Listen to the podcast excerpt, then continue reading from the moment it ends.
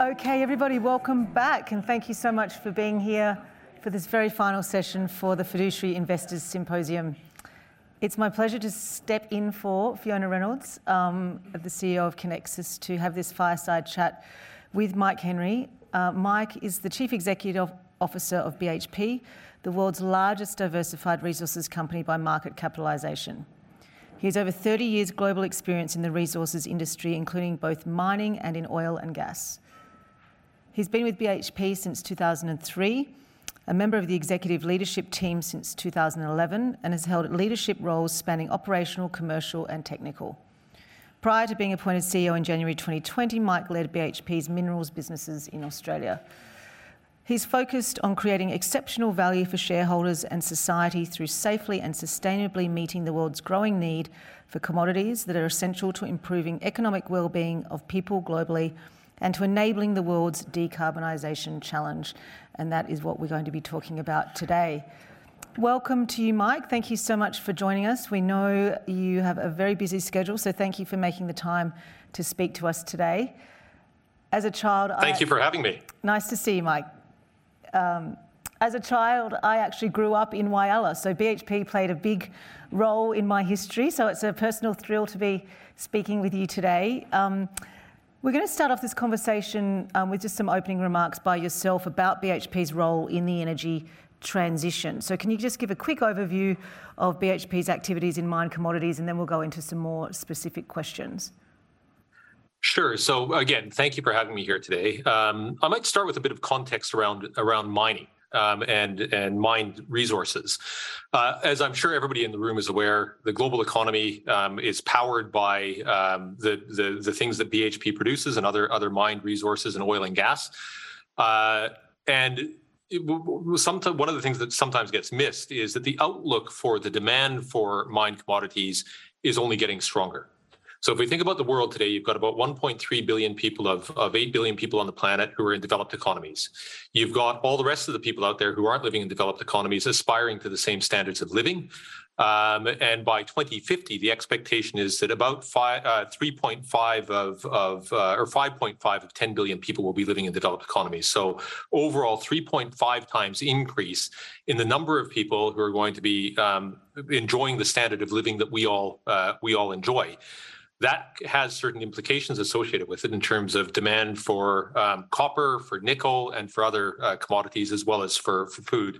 And I'll come back to that in a second. In addition to that, the act of decarbonization is a surprisingly metals intensive uh, effort. So, the long and the short of it is that in order for the world to hit a 1.5 degree uh, uh, centigrade uh, um, uh, ambition, it's going to require about three times as, or two times as much copper and four times as much nickel over the next 30 years, over the past 30 years, and surprisingly, two times as much steel, which means more iron ore and more metallurgical coal over that period as, as, as well. To compound the challenge for the world, those or that supply is going to have to come from mines that are lower grade, smaller, in tougher jurisdictions. And so, if left unchecked, the incremental mining activity that the world is going to need to undertake um, has the potential to lead to, to, to unacceptable outcomes by way of, of poor water steward or impact on, on water resources, impact on biodiversity, communities, and so on and so forth. Um, and, the, and, and the, hence the challenge for all of us, be it those of us in directly in industry or for capital markets, is to ensure that the system is working in a way that ensures that the world's needs for um, ongoing or need need for for metals um, and other resources is met in the most sustainable way possible. So is being is being uh, met by companies that set and uphold very high standards and continue to improve them. Um, and for that to take place, um, whilst I think we've come so far over recent decades in terms of raising awareness around some of these challenges and making the system work more effectively, it is still not a system that's working the way that the world needs it to uh, to, uh, work, and we can talk through um, that a little bit further. But I do think that you know there's there's a we're at a point in time where industry, uh, capital markets, um, and other actors need to lock arms to figure out how we can go about accelerating um, the the the uh, efforts to improve um, ESG standards and governance and in doing so, ensure that the world's need for resources is met in an efficient way and a way that minimizes the downside impacts that might otherwise arise on other aspects of ESG than than than than just uh, climate. So you talk about BHP being one of the best ESG credentialed mining companies in the world, and, and, you're not here just talking about the type of commodities you produce, and of course, you know you, you mentioned copper and nickel as being important to the energy transition, but also how they are produced. Can you talk a little bit about that in an ESG context? So it's definitely the how um, is is so critically important. And I'll start by saying that whilst you know we do have a, a, track record of of taking a leadership stand on matters related to ESG, and I'd like to think that we you know we've we've um, made some some big inroads over recent years. We're not complacent. This is an area where our own understanding of of um, of uh, impacts on the environment and, and so on, as well as societal expectations continue to evolve. So we're always seeking to, to raise those standards, um, both within BHP, but also across uh, industry. Now, some examples of, of the how, and I think it's important to, you know, to move away from just rhetoric and to some specific examples. I, you know, I, I think our Chilean um, copper businesses is, is a great example. Um, only a few years ago, let's say five, seven years ago, um, copper operations in Chile were being powered by coal-fired power. Um, as many people in the room would know, copper um, mining and processing is a pretty um, electricity-hungry uh, activity, uh, and that electricity was coming from coal-fired power in in Chile.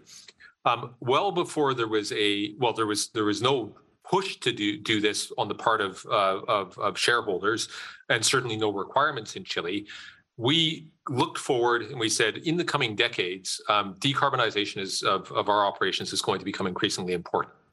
Recognizing that power uh, makes up, you know, approximately 40% of the of the scope one and scope two emissions that we have in in in BHP, we elected to go early and we um, initially stimulated a um, gas-fired peaking plant to replace some of our pretty much all of our coal-fired power in Chile and within a few years, we had bridged from that gas-fired peaking plant, which gives kind of the the um, uh, stability to the grid, to full renewables. So within the next year or two, we will have fully moved from all coal-fired power a few years ago to all renewable power for our Chilean copper operations. That will reduce BHP's overall scope one and scope two footprint by about 15%.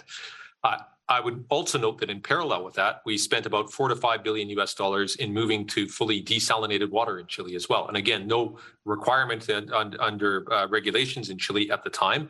This is something where we looked a decade into the future and said, this is the right thing to do. And we started investing in it. And thankfully, that was we we, we did that because now this has come in, you know, be, become a more prominent issue um, in the, the the public eye there. One other example I would give Amanda is on um, shipping so recognizing the big uh, footprint that BHP has in in uh, bulk ocean freight globally, and shipping contributes about two percent of the world's emissions, likely to go higher if left uh, uh unchecked. Um, we've sought to harness our purchasing power through um, working with uh, ship owners to stand up the world's first LNG fueled bulk carrier of a, of a, of a certain class uh, that's about 30% lower emissions than uh, than than existing fleet, uh, which uses uh, bunkers. Um, and we are going to make you know a strong push towards reducing um, emissions in the shipping of our products. So this is uh, scope three emissions for us um, through uh, the way that we we harness our purchasing power and the way that we collaborate with um, ship owners. We'll come to scope three emissions in, in a moment, Mike, because I think that there's a lot in that. But um, you've also set a whole bunch of targets around your health, safety, environment, and community, which were set back in 2018. And some of those target deadlines are, are fast approaching June 30. Um, 2022. How are you faring against those targets? Are you going to meet those June 30 deadlines on those um, on those targets and, the, and longer term goals? So, if there's one thing that yeah, I'd like to think that BHP is pretty good at it. If we if we set a target and turn our minds to it, um, we're uh, pretty good at, at, at at hitting those targets. So certainly, and I don't want to get ahead of our kind of public reporting, but yes, well on track for the targets that we've set out. And it does raise the, the point of the importance of targets or goals in, in, in some cases. Now, there is a certain philosophy that BHP adopts around these, which is that when we set out a target, it's not pie in the sky stuff. This is well thought through. Um, we've got uh, we we understand what's going to be required by way of resourcing. We always don't always have all of the solutions, but we have a sufficient level of confidence to be able to put the target out there um, and then we're you know pretty disciplined about how we go about executing against that target and the thinking there is that absent that you know the more that we or other companies are allowed to put a target out few years pass and we don't achieve the target and we we put that down to you know whatever uh, external challenges um, I think that erodes credibility, and and and and so we want to make sure that whatever we put out there, shareholders and other um, um, stakeholders can have a high degree of confidence that BHP will achieve the targets that it's it's it's set out. And we'll talk a little bit about what that implies then when in the in the scope three space and the difference between goals and targets, um, perhaps a little bit later. So, Mike, you recently demerged or sold your petroleum business um, to Woodside. I want to talk about this in the context of divestment, um, and you know that's that that was good for your sustainability footprint, if you like, but it hasn't necessarily solved the overall problem in the real economy of, um, of, of, that business. So, you know, how would you frame that in terms of uh, divestment, you know, in terms of decarbonisation perspective across the economy? So shareholders should give us no credit from a um, emissions footprint perspective for having divested um, our petroleum business, and and that's that wasn't the intent behind the investment. We've always been very clear that companies should not claim credit for a reduced um, emissions footprint as a result of divestment of assets, because all you're doing is shifting from kind of one uh, owner to to another owner. There's been no net savings in terms of, of, of global emissions. For us, this was all about kind of financial risk and returns. We knew that in due course, um, because we are so committed to achieving the, the aims of, of the Paris Accord, in due course, oil and gas is going to become a less attractive um, sector to be in or, or, or, business to be in by, by way of, of, returns and risk. So it was simply a matter of, of timing. It was a pretty capital hungry business. I didn't want to see us continuing to deploy capital into a business that over the long term, we didn't see as being, you know, the the a, a um, core business to to BHP. Um, and the, the, and and hence in looking at the the various means of addressing that um, the approach that we landed upon was spinning the oil and gas business out uh, we were very deliberate about choosing potential counterparties on this who we believed upheld good um, ESG standards, who believed in in in the world's need to address uh, climate change, and through bringing our petroleum business together with Woodside to create a new Woodside, we end up creating a more resilient business that I believe is going to be better able to fund um, the energy transition for, uh, in this case, Woodside shareholders and any BHP shareholders who've elected to to hang on to shares in the new new company, which um, is is is the majority of shareholders.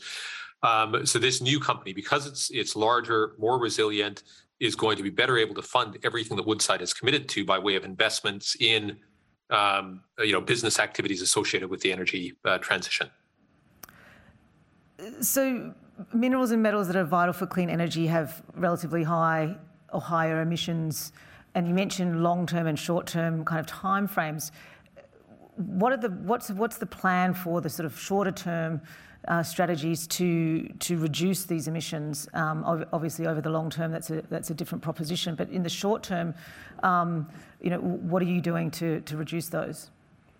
So, so um, by way of background, BHP has a has a uh, target in place for a 30% reduction by 2030 relative to 2020 baseline and net zero by 2050.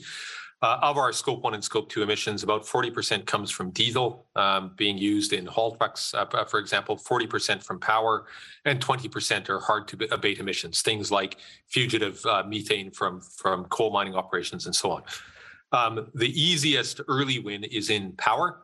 So we've moved to very significant. Well, I mentioned the Chilean example earlier. We've done similar things in Australia. We aren't fully on to, to renewable power yet, but well on track on that.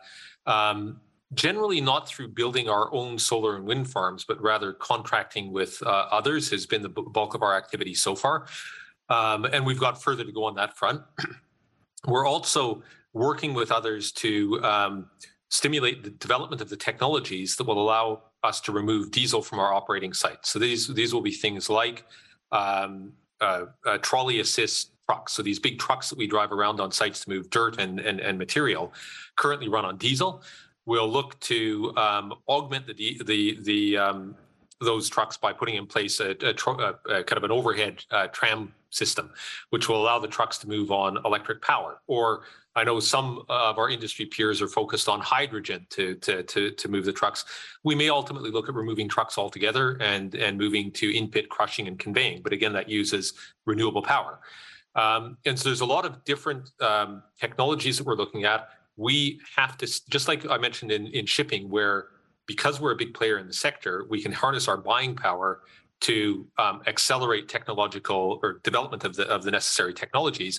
It's the same when it comes to big equipment. So we're working with the like, likes of Caterpillar, Komatsu.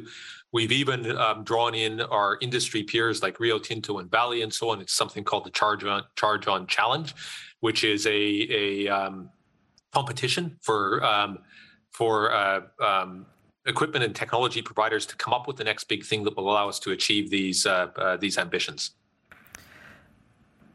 How uh, so the the room, this audience, Mike, is is large institutional investors uh, in Australia, both on the asset owner side, you know, some of the country's largest super funds, as well as on the funds management side, all of whom I'm sure are your shareholders. How are institutional investors generally reacting to your uh, net zero plans, your ESG credentials, and and uh, you know how are you engaging with them to communicate effectively around that?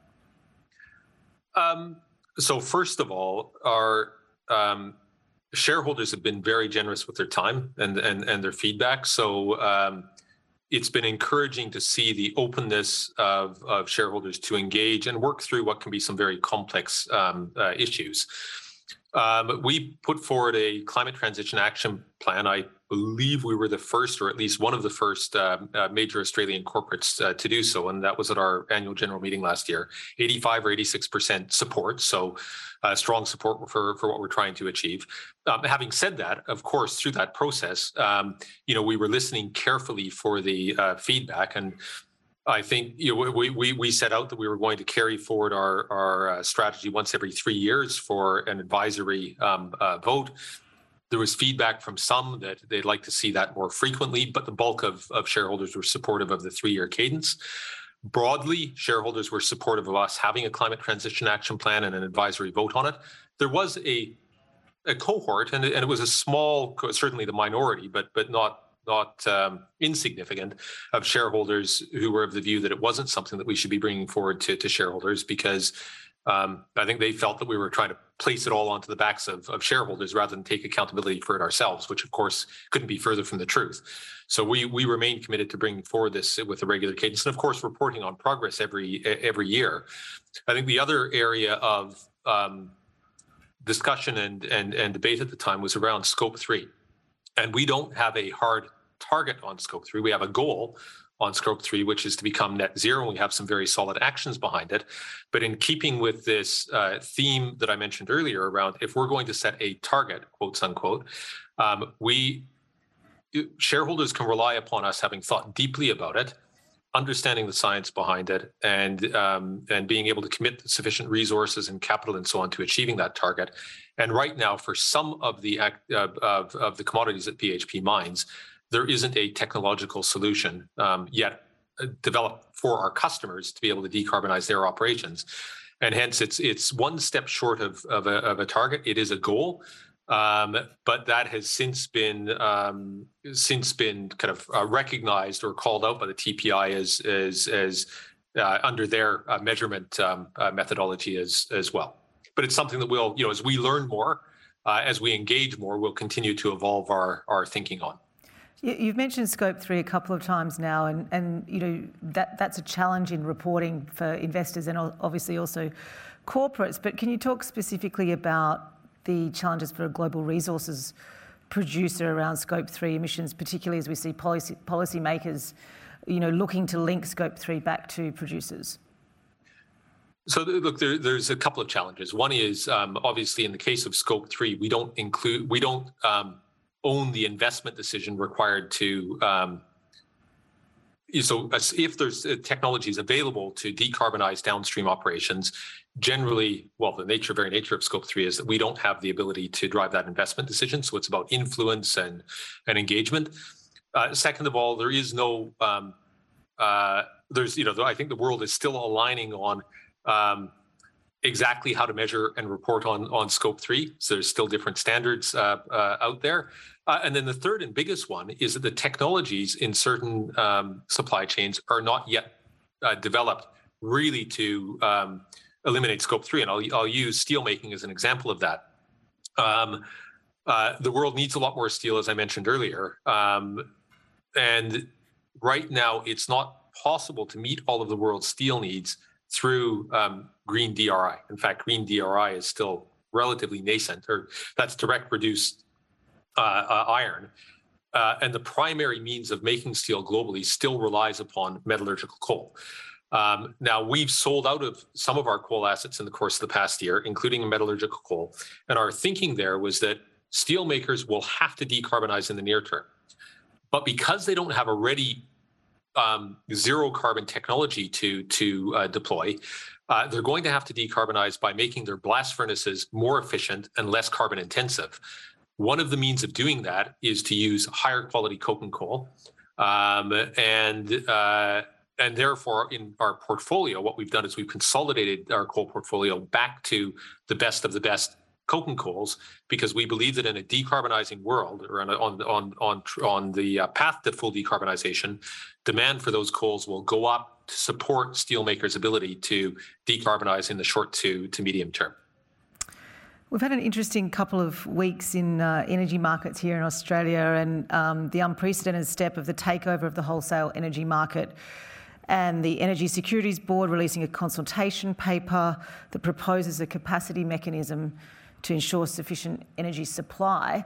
Some people have said that this is uh, raised some concerns about keeping fossil fuels in the system. Do you have a view on this? What, what's your view? Um, so I'll, I'll, give a broader view than just the Australian um, market because this, you know, to, to, to some extent, similar um, debates are playing out in, in Europe, for for example. Um, we and I am on the record in saying that we believe that climate change is a urgent matter for the world to uh, address, and we cannot um, end up in a situation where short-term considerations take us off path from um, kind of decarbonizing the, the, the global economy. Having said that, it has to be gone about in a way that um, is as efficient as possible and, and creates least unintended consequences in terms of um, economic impact on the energy poor, um, on things like, as I mentioned earlier, um, water stewardship, biodiversity, and so on through the act of mining. Um, and the only way of achieving that is through well thought through policy and the various actors who are required to affect that policy coming together in a way that where where where we join hands and um, and pursue a you know a, a, a common set of, of, of, measures. And I think one of the things we see playing out um, in various dimensions is unnecessary friction because the right parties aren't coming together and working through some of these issues and figuring out how collectively we can we we we, we can move uh, move forward. And you know, I mentioned earlier the the point around um, mining, and if I look at the reliance that big shareholders currently have on um, service providers externally for understanding standards, for assessing companies against those standards, and so on. Right now, that is a very fraught exercise where, um, you know, there, what, as I said, there, there are in many instances not common standards. Different um, ratings agencies will rate companies uh, uh, differently against standards.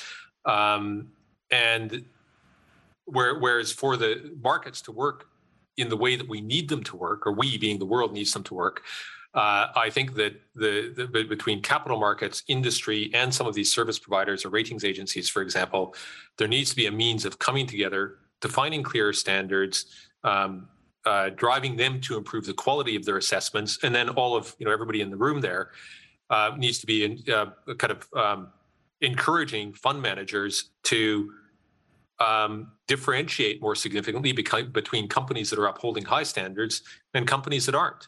Um, because that's ultimately what's going to drive uh, um, the right behavior on the part of, of, uh, of, sector actors.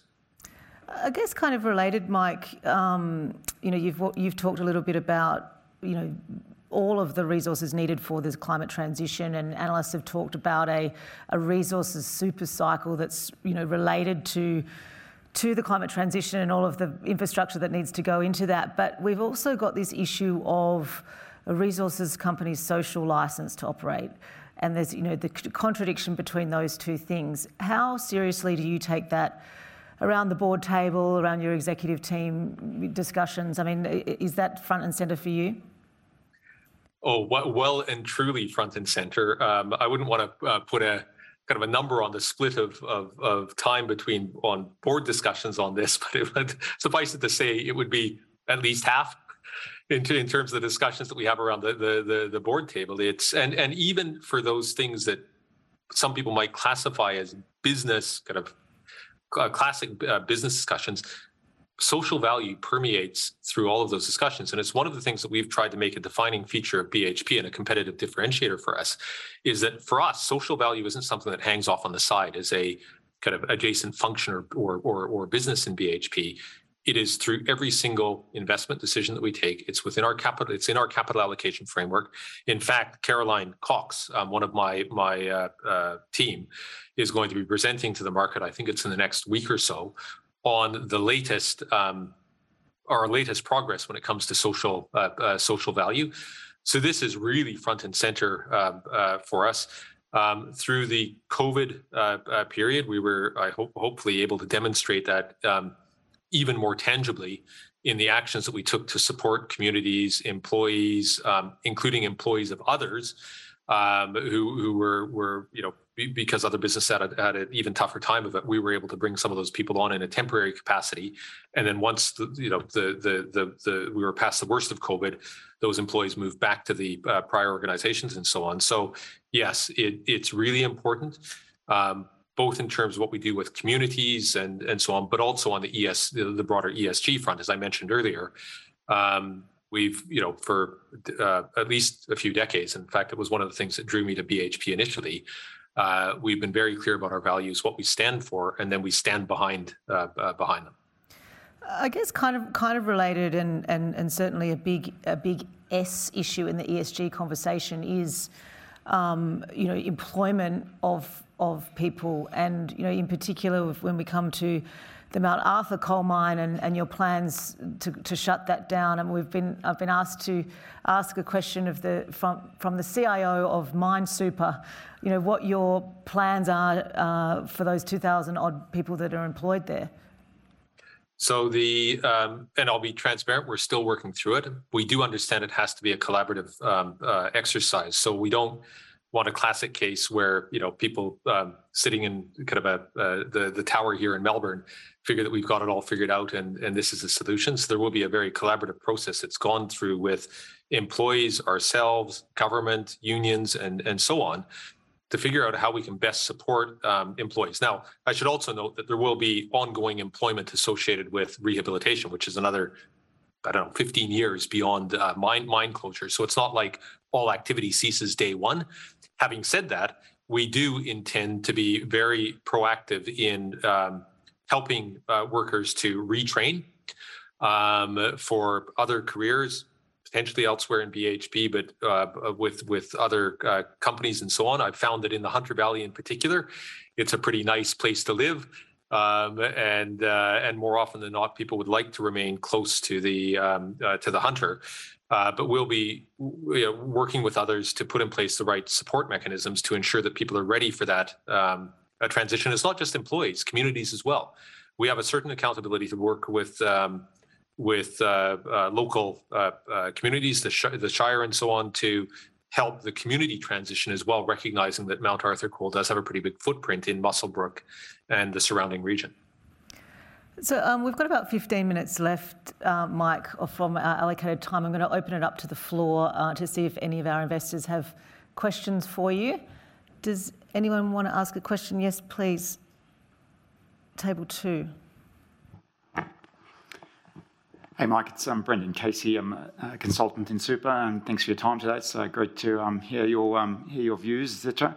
I'd be uh, interested in your perspective on the um, impact of the war in Ukraine on BHP, both, I guess, generally, and also in terms of your uh, uh, movement to a more sustainable company.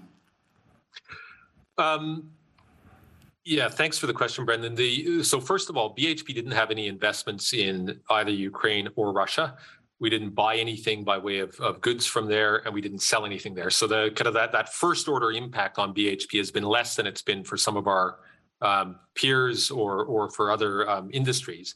Having said that we've seen um, what's happened in commodity markets as a result of of, of the war in, in ukraine. Without a doubt we see higher inflation in the near term because of the the increased um, uh, cost of uh, of uh, energy um, and we've seen higher uh, prices for some of the commodities that BHP produces, like uh, coking coal, like um, uh, well, we're not producing potash yet, but but we have obviously got a big investment underway in potash right now. So um, it has, you know, it, it, it does flow through to higher inflation and an impact on the cost line.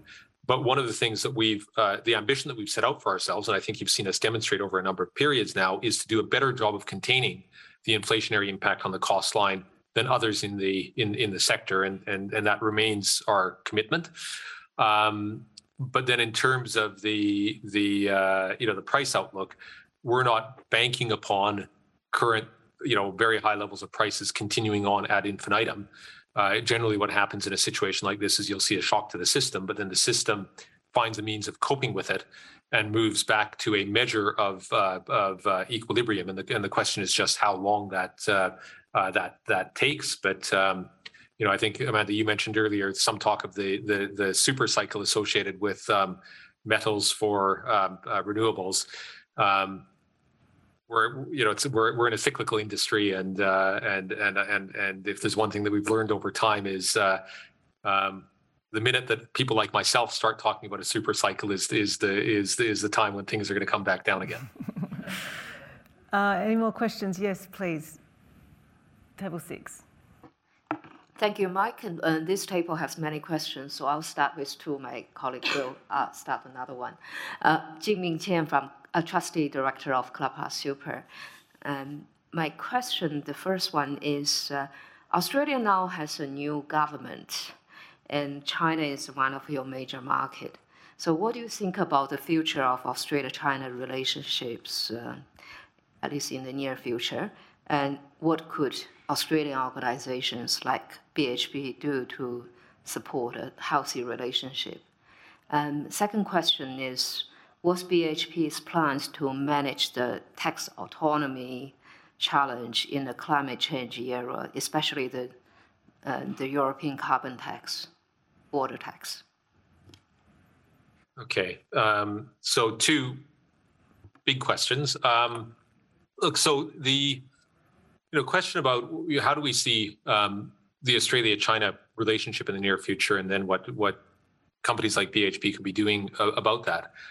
I hope for both countries' sake that the relationship gets back onto a more constructive um, uh, footing because without a doubt we would not be the country that we are today, and we would not enjoy the living standard that we enjoy today, if not for the um, economic kind of miracle or growth that's occurred in China over the past uh, uh, few decades, uh, and the role that um, we've been able to play in that through exports of of uh, resources as well as other um, uh, goods. And I think we do need to to recognize that. At the same time, on the China side of things, um, I think you know it would have been much more difficult for um, that uh, growth to have been achieved without steady, secure supply and economic supply of resources from from Australia. So it's been it has been in both nations' interests for that um, trade relationship to be strong. That will remain the case going forward because China's China will continue to to to grow. The other thing I would note is that if you look at the Australian economy, roughly 25 uh, um, percent probably would be would be uh, maybe 30 percent would be exports. um, of those exports, about half going to uh, uh, to China, uh, and so a fractious trade relationship there, um, you know, is is is is going to pose um, longer term challenges to the Australian economy, particularly against the backdrop of decarbonization, where um, uh, oil, gas, thermal coal, metallurgical coal over the longer term um, are you know are going to be a much less uh, a smaller um, part of the of the economic pie in Australia. Uh, iron ore prices will retrace, and even the education sector may not be as quite as strong over the long long term here. So, at a time when Australia needs to be developing alternative in- industries to uh, take up the, the slack that will be created over the long term, uh, I think it's pretty important that we have access, well, constructive relationship with our biggest, you know, with the with the biggest uh, with with the biggest market. Now, what can companies like BHP be doing? One, maintaining a solid business relationship. So even through all of this period of kind of government to government tension, the business to business relationships have never been better, and even to some extent, the business to government relationships. Um, and so the you know that that. Uh, kind of the day-to-day interactions on the business front and businesses engagement with with uh, China has remained healthy and strong. Uh, we need to continue to focus on that. Uh, and finally, we need to be sharing our perspective on what's happening in the economies, perspective on the uh, on business with both sides openly and and freely. And that's something I've certainly tried to do over the past uh, year or two as as as as we've been in some of these more difficult times. Uh, your second question was around um, uh, carbon taxes and how those play out in a differential way around the world, uh, and what it is that we're um, doing to get ready for uh, uh, for that. Um, probably three things to to mention here. So one is um, ensuring that we're part of the debate and that we're able to provide a perspective on uh, how you marry up the need for um, business to remain competitive and for um, the world economy to work efficiently with the concurrent need to to decarbonize. So, you know, policy in this place in this space has to be very thoughtful. For us to do that, we have to be a credible actor. Being a credible actor means having well thought through positions, and most importantly, to be seen to be or to be to be taking um, uh, action on decarbonizing our own business, and for that to be recognized um, externally. Um, and then the third one, of course, is staying close to pol- the policy that's developing and figuring out what the implications are for our own portfolio, where the risks are. Does that have implications in terms of where we want to grow, where we want to deleverage in the portfolio, and uh, and so on? Scott, did you have a question? I do. Mike Scott Tully from Colonial First State. Um, thank you for your time today. Um, building on that question on tax, and there's increasing commentary around resource rent tax or super profit tax on, on resource extraction. Sort of a bit of a, a flashback to the Henry Tax Review of 2010 or whatever, which um, had interesting consequences at the time. So the, there's this question about the sharing uh, between um, business and government of the revenues that come from from resources, but also with inflation and the allocation to labour and, and the costs that, that come to your business and the, and, the, and the scarcity of labour at the moment. How are you thinking about those sorts of issues um, uh, from a shareholder perspective? Um, so let me address the labour one um, first. Um, so if, uh, now, obviously, in a, in a world where um, well, the, the companies always have to be responsive to supply and demand.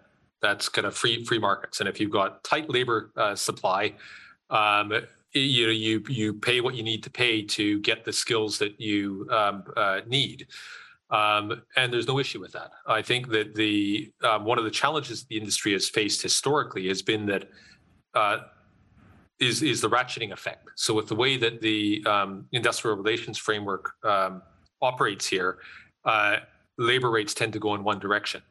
Uh, and the way that companies have then sought to deal with that, I think, has led to other unhealthy outcomes um, by way of, of, workforce casualization, for lack of a better word. Because in order to stay competitive and and to uh, maintain market rates, what's happened over time is the workforce has gradually become less a directly uh, managed workforce and more has gone to labor hire and service contractors. Now, you will also find that some workers prefer that flexibility.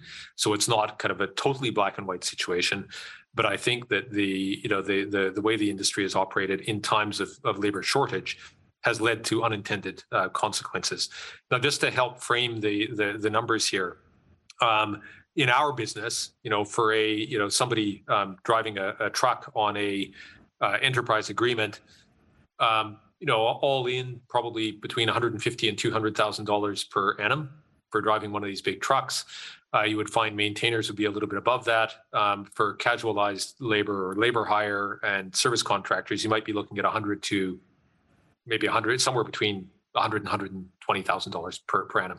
So these aren't low numbers. Um, but having said that, again, I come back to the principle of, of uh, supply and demand. And if uh, if demand's high and, and supply is constrained for whatever reason, then we have to be um, willing to to uh, reflect that in, in in the rates. Now, just on the point of the workforce, coming back to the uh, earlier discussion on on social value, we did elect a number of years ago to begin addressing this point of having you know the the, the workforce having become too skewed to less than permanent work. And so we stood up a, a uh, an, entity called Operations Services, which is providing people with permanent work. Uh, now has uh, probably circa 4,000 people in it here in Australia. So 4,000 people who were previously labor hire service contractors, now with permanent jobs in operations services. And we want to take that further. So I've said that I wanted to go from 30 to 40% of the BHP workforce in Australia who is permanent to 60 to 80% of the workforce that's permanent, and we're well on track towards that. Um, not just because I believe it's the right thing to do, I also believe it's going to make us a safer, more productive organization because we'll have employees there who are committed to BHP for the long term, where we can invest in their training and they'll be more engaged because they'll feel that connection to the uh, company, and that has to be a good thing from a safety and and, and productivity perspective. Now, you also asked about uh, kind of resource, well, rent seeking or or or sharing of of uh, of rent amongst actors. Look, not and you see this come with the uh, cycle. We've seen it uh, many many times in the past. Um, it's a it's a difficult one because um, not you you wouldn't be surprised to to to uh, to know that we think um, as a company we already contribute quite a bit to the uh, states and and and nation.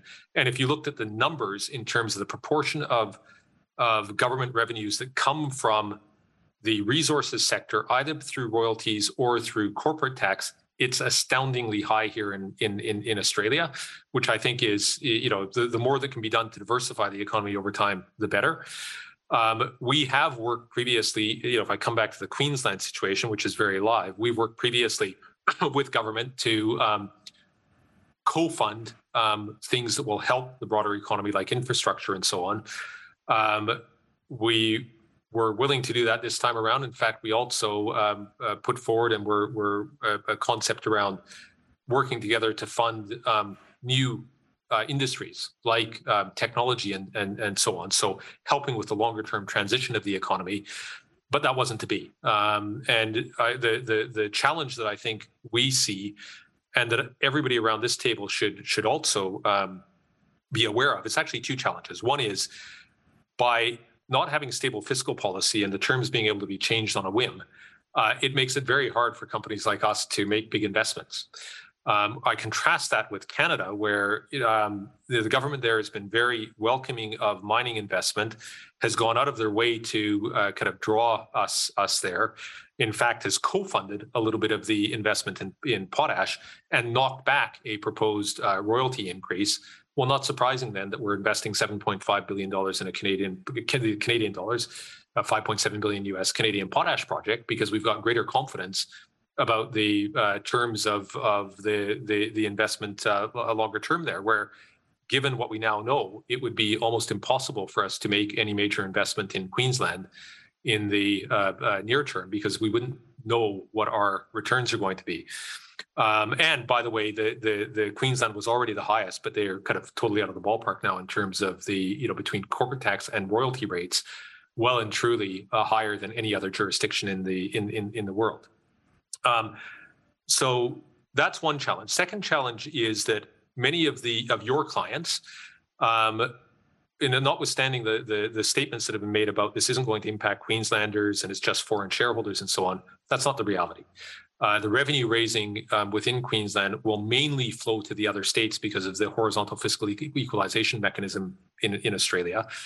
Uh, but shareholders are going to feel this directly in terms of lower share price, reduced dividends, and so on. Less so, I mean, because we're a big company and we've got other other businesses, the, the effect is is is more muted. But if you're a shareholder in a junior company, um, a Queensland shareholder in a junior uh, coal company, for example, yep, you look at what happened yesterday with share prices, and and they'll definitely be be feeling that. So the um, downside impact is not small um, for for for for shareholders. Uh, and I would argue that the um, positive impact in terms of the amount of the revenue that gets retained is probably not quite as high as it might appear at the headline level. Mike, we're just about out of time, but I, uh, I spoke to my father this morning and told him that I was stepping in for Fiona and having a chat with you today. He's been an investor in uh, BHP for more than 40 years. And I said, What, what do you want me to ask Mike? And he said, um, Is the current dividend policy going to continue?